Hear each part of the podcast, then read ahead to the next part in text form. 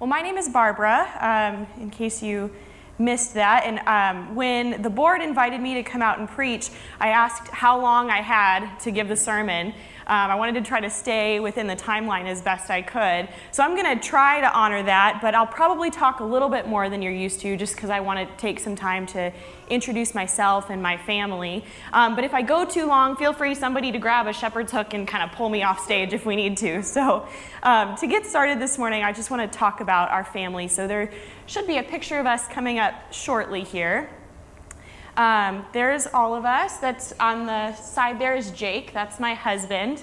Um, if you haven't met him yet, he is an avid CrossFit athlete. He is also an ordained elder in the Church of the Nazarene. He's an Enneagram 7, if that means anything to you, um, and he's a coffee aficionado. We've been married for almost seven years. Um, Amelia, Mia, is our four year old. She's kind of sandwiched in the middle there in that picture. She might pretend to be shy when you meet her at first, kind of for the drama factor. She's all about that as a four year old. Um, but she loves to meet new people and make new friends. She's currently really into dance and soccer and gymnastics, and purple is her favorite color. Eliana is our newest addition. She just turned um, six months old. Her favorites include rolling over, giggling with her sister, and chewing on pretty much anything and everything. Uh, and then there's me. I really enjoy reading, as does Jake. I also um, do CrossFit with him. Uh, I love to share a cup of coffee and conversation with a friend. And for several years, I have actually been working as an ICU nurse, and I've kind of been living both in church world and in the medical world. Um, and that's a long story for another time. But the punchline is it's all been about exploring what does God's call look like when it's lived out in my life. Um, the other member of the family that I cannot forget is our cat Olaf. Um, Jake and I have had him just as long as we've been married, pretty much. And yeah, as you can see, he, he kind of runs the house. Um, our family, we love to be in the outdoors. We seek deep community. We really value our time together. We laugh a lot. We just love, we love to have fun. We have dance parties. We giggle a lot, and we just, we love to have fun. Um, as a nurse, though, working in that field, I've had to learn to get really good at being in school. So I got my undergraduate degree from Olivet Nazarene University. I got a bachelor's of science in nursing, and that degree is, takes about 63 credit hours of study. There's weekly tests. There's also um, semesterly math tests that you have to get a 100% on in order to continue with the program. I'm still in therapy dealing with some of the repercussions of that, but um, yeah. And then nursing school culminates in an NCLEX licensing exam. It's like a board exam for doctors, but the nursing version of that. Um, and so I went through all of nursing school and had to pass that test in order to become a nurse. And then I thought, okay, good, I'm done with testing. I've passed school, I passed my boards, I'm a nurse, yay, no more tests. But then I realized that every time you get hired to a new hospital, a new facility, there are more tests. There's competency exams, um, there's hands on tests of your skills to make sure that you're competent to care for people, which is a good thing, don't get me wrong. But I realized that testing is something that I couldn't get away from in life. And in general, we as humans, we struggle when we are tested. I had a, a, very close friend, actually, she was one of my roommates in nursing school, who studied more than anybody else in our class. She would study anytime she wasn't in class, pretty much, from the time class ended till she went to sleep, she was studying. She would even laminate some of her notes so that she could take them into the hot tub that Olivet had and study while we were in the hot tub. Um, and yes, Olivet has a hot tub, so I guess that's a plug, plug for that. Um, not that we can compete with Point Loma, but anyway. Uh, um, there's actually recently a cross sectional study that was done that was performed by a Department of Psychiatry that revealed that 25 to 40% of US students suffer from test anxiety. And my friend was one of those. No matter how much she studied, she would get to the exam and sit down and she would just, all of the information she studied would leave her head. And she would panic. And I would, you know, I studied a lot, but not as much as she did. And I would sit down and maybe be done with the exam in 35 or 40 minutes. She would take every minute of time right up until class was over and still would really not get the grades that she should have, correlating with how much she studied because this anxiety was so crippling.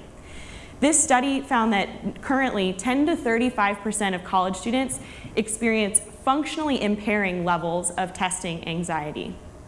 But it goes even deeper than that where test anxiety can drastically hinder an individual's ability to perform well and negatively affects their social, emotional, and behavior development, their feelings about themselves, and school.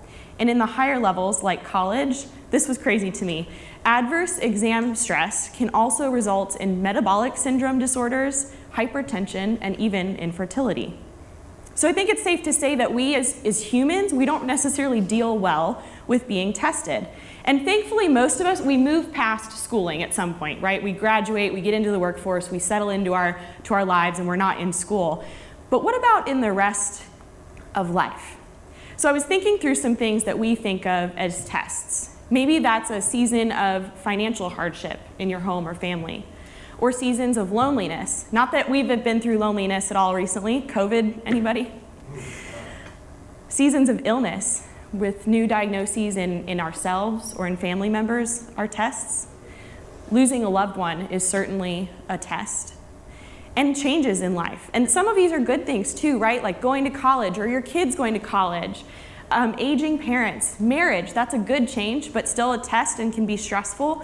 Um, looking for a new job, moving, all of these things are tests that we experience in life. And sometimes these tests can really cause us to even question our safety, our purpose, our faith, and sometimes our very identity. Today, we're going to dig into one of the examples that Jesus left us as he was tested and look at his solution to some common tests that we face. So, if you would, would you stand for me as we read God's word together? We're going to be reading out of Luke 4, verses 1 through 13. Then Jesus, full of the Holy Spirit, returned from the Jordan River. He was led by the Spirit in the wilderness, where he was tempted by the devil for 40 days. Jesus ate nothing at all that time and became very hungry. Then the devil said to him, If you are the Son of God, tell this stone to become a loaf of bread. But Jesus told him, No. The scriptures say people do not live by bread alone. Then the devil took him up and revealed to him all the kingdoms of the world in a moment of time. I will give you the glory of these kingdoms and authority over them, the devil said, because they are mine to give to anyone I please. I will give it all to you if you will worship me. Jesus replied, The scriptures say, You must worship the Lord your God and serve only him. Then the devil took him to Jerusalem to the highest point of the temple and said, If you are the Son of God, jump off. For the scriptures say, He will order His angels to protect and guard you, and they will hold you up with their hands so you won't even hurt your foot on a stone. Jesus responded, The scriptures also say, You must not test the Lord your God. When the devil had finished tempting Jesus, he left him until the opportunity came. This is the word of the Lord. You can be seated. So, some context for this passage this comes as Jesus is preparing to enter his ministry on earth. And for his first 30 years as Jesus on this planet, he hadn't really done any ministry per se. And this passage comes immediately after his time that he spent at the Jordan River with John the Baptist, where Jesus was just baptized and the Spirit proclaims over him in a verse that we read about in Luke chapter 3. And it says, now, when all the people were baptized, and when Jesus also had been baptized and was praying, the heavens opened up, and the Holy Spirit descended upon him in bodily form like a dove. And a voice came from heaven You are my Son, the beloved. With you I am well pleased. So, as Jesus gets ready to enter this time in the desert, the season of testing, he has been filled with the Holy Spirit and he has just been blessed and sent out into his ministry. His spiritual tank was full, full of the Holy Spirit. But my first question when I read this was okay, well, why is Jesus being tested? I mean, he's God's son, right? So doesn't it seem like he would just automatically pass? Whatever test gets thrown his way, he gets an automatic pass.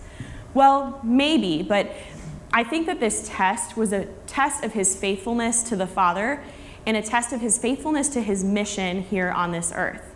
Will he, when tested by the adversary, remain faithful to the call that God has placed on his life. I think this test was also necessary because of the incarnation. Because Jesus was both fully God and fully human, he had to go through this test because he became human in every way. We sometimes like to, to kind of glorify the incarnation, right? Kind of glossing over how deeply human Jesus was.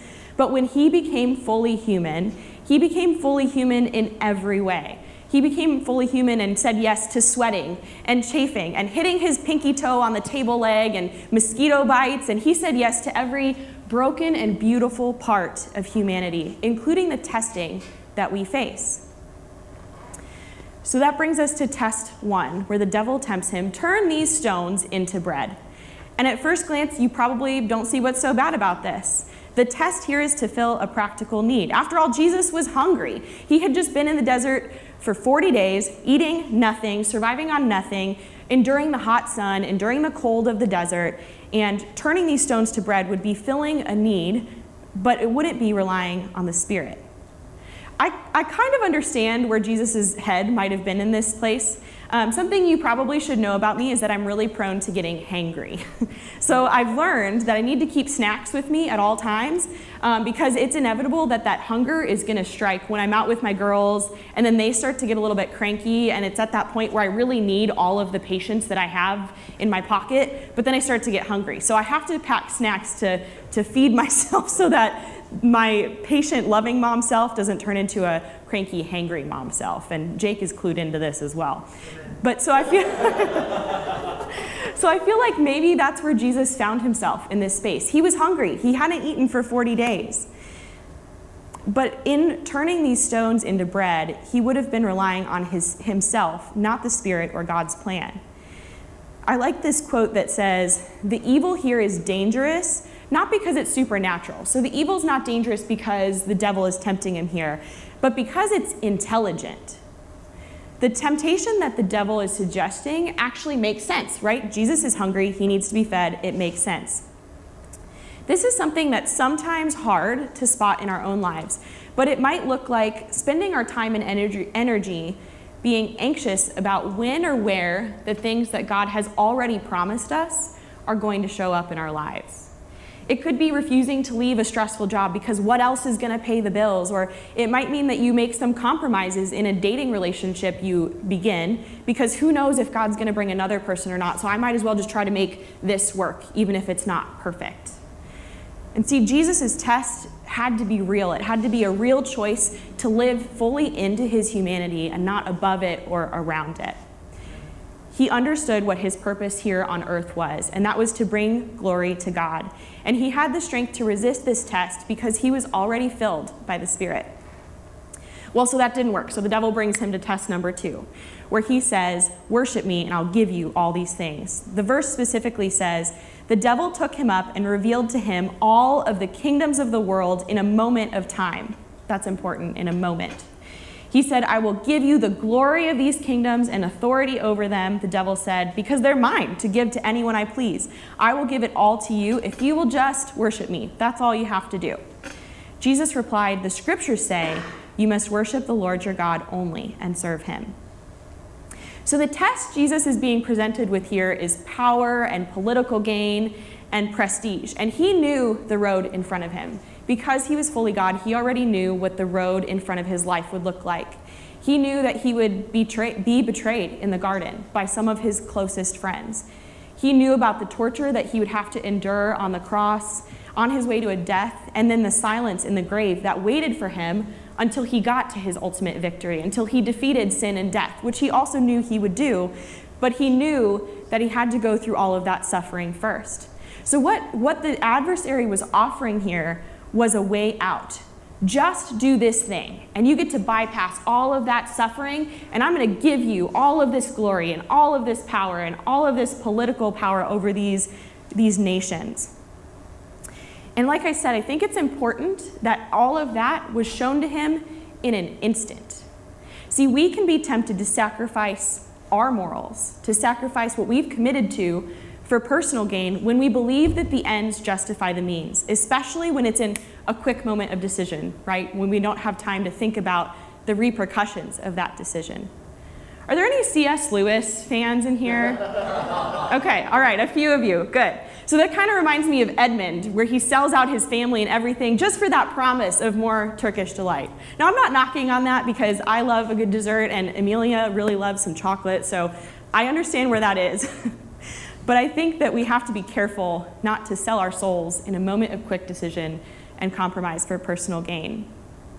But Jesus was tempted with taking the easy way out here, and his only response is worship only the Lord your God. His mind was centered in the right spot. Test three the devil says, Okay, Jesus, I'm brought you up to the highest point of this temple. Throw yourself down, and you know your angels will protect you. They're going to scoop you up, and not even your pinky toe is going to hit the ground. You'll be protected. By performing an impossible task where Jesus pr- preserved his safety, Jesus would have proved that he was the Messiah. It's important, though, that this was happening in the temple in Jerusalem. So all of the people gathered there would have been Jews, the people who were waiting for a Messiah. And by performing that act, Jesus would have shown to all of them that, yes, I am the Messiah, I am here. And that would have included the Pharisees. People were some of his worst adversaries.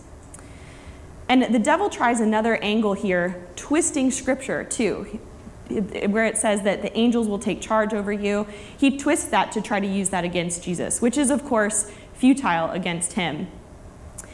But the, the pull here is that Jesus would have been given a triumphant entry into Jerusalem right when his ministry was beginning. So instead of having to, to wait, he would have had a show of power to usher in this season of ministry here on earth. He wouldn't have had to go through um, the triumphal entry on a donkey. He wouldn't have had to endure dusty roads and smelly crowds the whole way, but he would have gained his power instantaneously among the people. But when the Holy Spirit moves in power, that looks a little bit different than the way that we think of power in our kingdom. It looks different in God's kingdom. It looks like the children, those who are often overlooked by society, both back then and sometimes now, being ushered into the arms of their Messiah. It looks like the scum of society, the tax collectors and the prostitutes, being offered a seat next to, the ta- next to their king at the table. And it looks like the thief on a cross who did absolutely nothing to earn it, being ushered into the presence of his Savior when he died, offered limitless grace. It looks like welcoming the stranger, washing the feet of the poor, and choosing to view others through the eyes of grace. Now, the reality is that you will probably not find yourself in a desert starved for 40 days, tested by the devil, offered the kingdoms of the world, and tempted to throw yourself off of a temple. So, what I find helpful here in this passage, rather than the specifics of Jesus' successes, is that we have a Savior who has stood in the places where we stand. When we try to rely on our own strength to fill our needs, and we try to take the easy way out, and we try to compromise our integrity to get ahead, Jesus has already been there. And because Jesus faced an actual, real temptation and testing, and he defeated it as a fully human person, he defeated those temptations, so can we. If Jesus could be faithful, so can you. In his first test, Jesus faced the problem of solving practical problems his way rather than relying on the Spirit. And a helpful book for me to unpack this passage has actually been um, a book by a man named Peter Scazzero. He wrote the book Emotionally Healthy Spirituality. And he kind of translates this passage into a context that's helpful for us in modern day. And he says that in the first test, Jesus faced the lie, I am what I do. Have you ever been tempted to believe that? I have. That who you are is dependent on what you produce and what your accomplishments are. I'd like to combat that with Scripture, the same way that Jesus did in these tests. Scripture says, For you created my inmost being. You knit me together in my mother's womb, and I praise you because I am fearfully and wonderfully made. That's it. That's where your value is, in being made by the Creator. See, your value is not in a promotion that you earn. And your value is not in the number of degrees you have or the number of A's that you get on tests. Your value is not in the recognition that you have in your community or even in your family. Your value comes simply from being made in the Imago Dei, in the image of our Creator.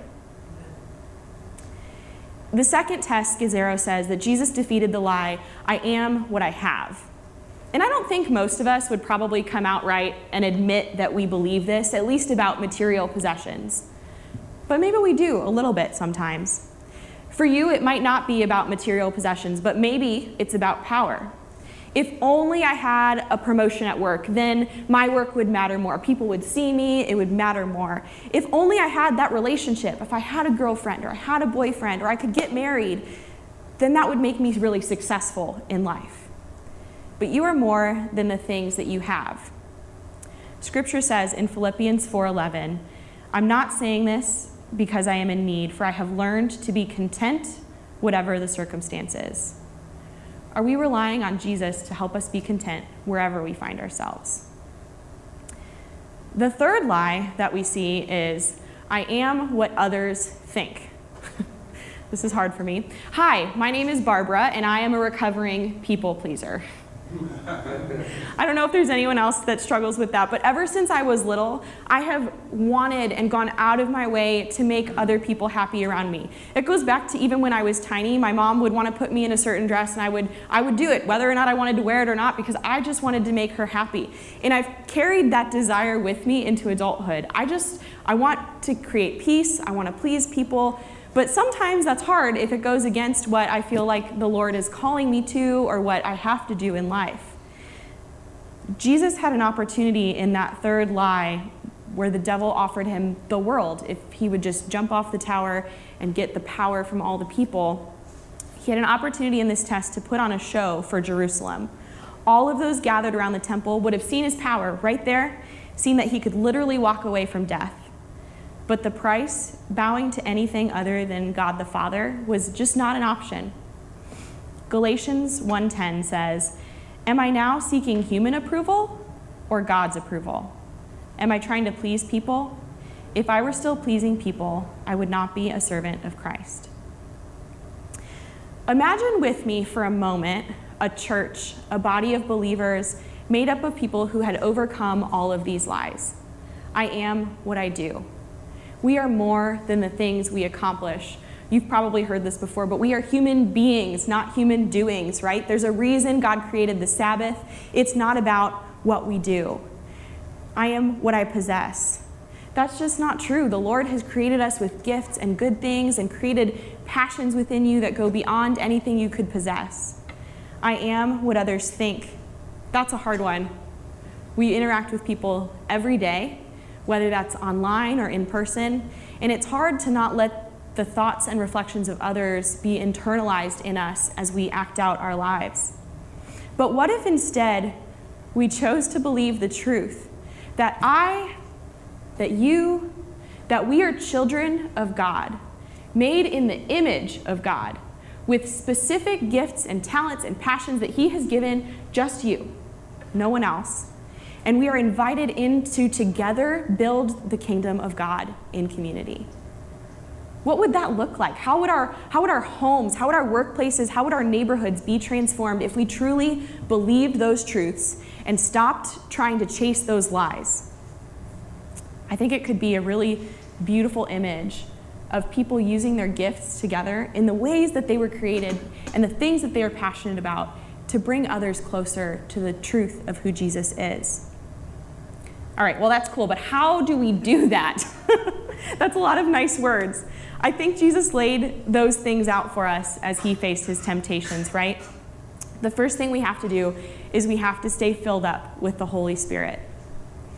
We have to pursue the Spirit in all things. Um, and that looks like spending time with Him, making time in your day. Maybe all you have is you're like, my day is so booked, I don't even have time to breathe. Well, okay, do you have a commute? Can you listen to scripture on your way to work? Can you take some time to pause, even if it's in your as you're in the bathroom getting ready for your day, and just pray and reflect and spend time and allow yourself to be filled with the Holy Spirit.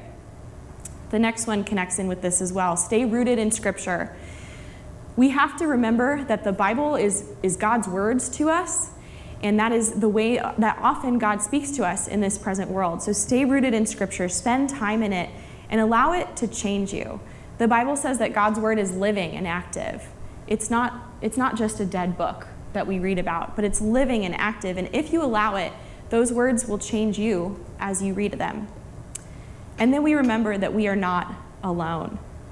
The church is a beautiful thing the body of believers is a beautiful thing, and we are in this thing together. So if you're struggling to find ways to be filled with the Spirit or to stay rooted in Scripture, there's a group of people here that you can come to and ask questions and, and ask the hard questions too, not just the easy ones. But we are created to do this in community. I have different gifts than my husband has different gifts than all of you. But when we bring them together, we can create beautiful community that builds the kingdom of God, that creates space for everyone at God's table. One way that we do this, that we participate in community together, is the opportunity that we have to celebrate with the whole family of God across the world, remembering the sacrifice that our Savior made. So this morning we're gonna we're gonna take communion together, and I invite you that um, as as the elements are passed, as they're handed out, we're gonna have a song that plays, and as that plays, um, maybe just spend some time thinking about who is it that God has made you to be. Have you allowed those lies to fill your life, and how can you let go of those and lean in to what the Spirit is calling you to?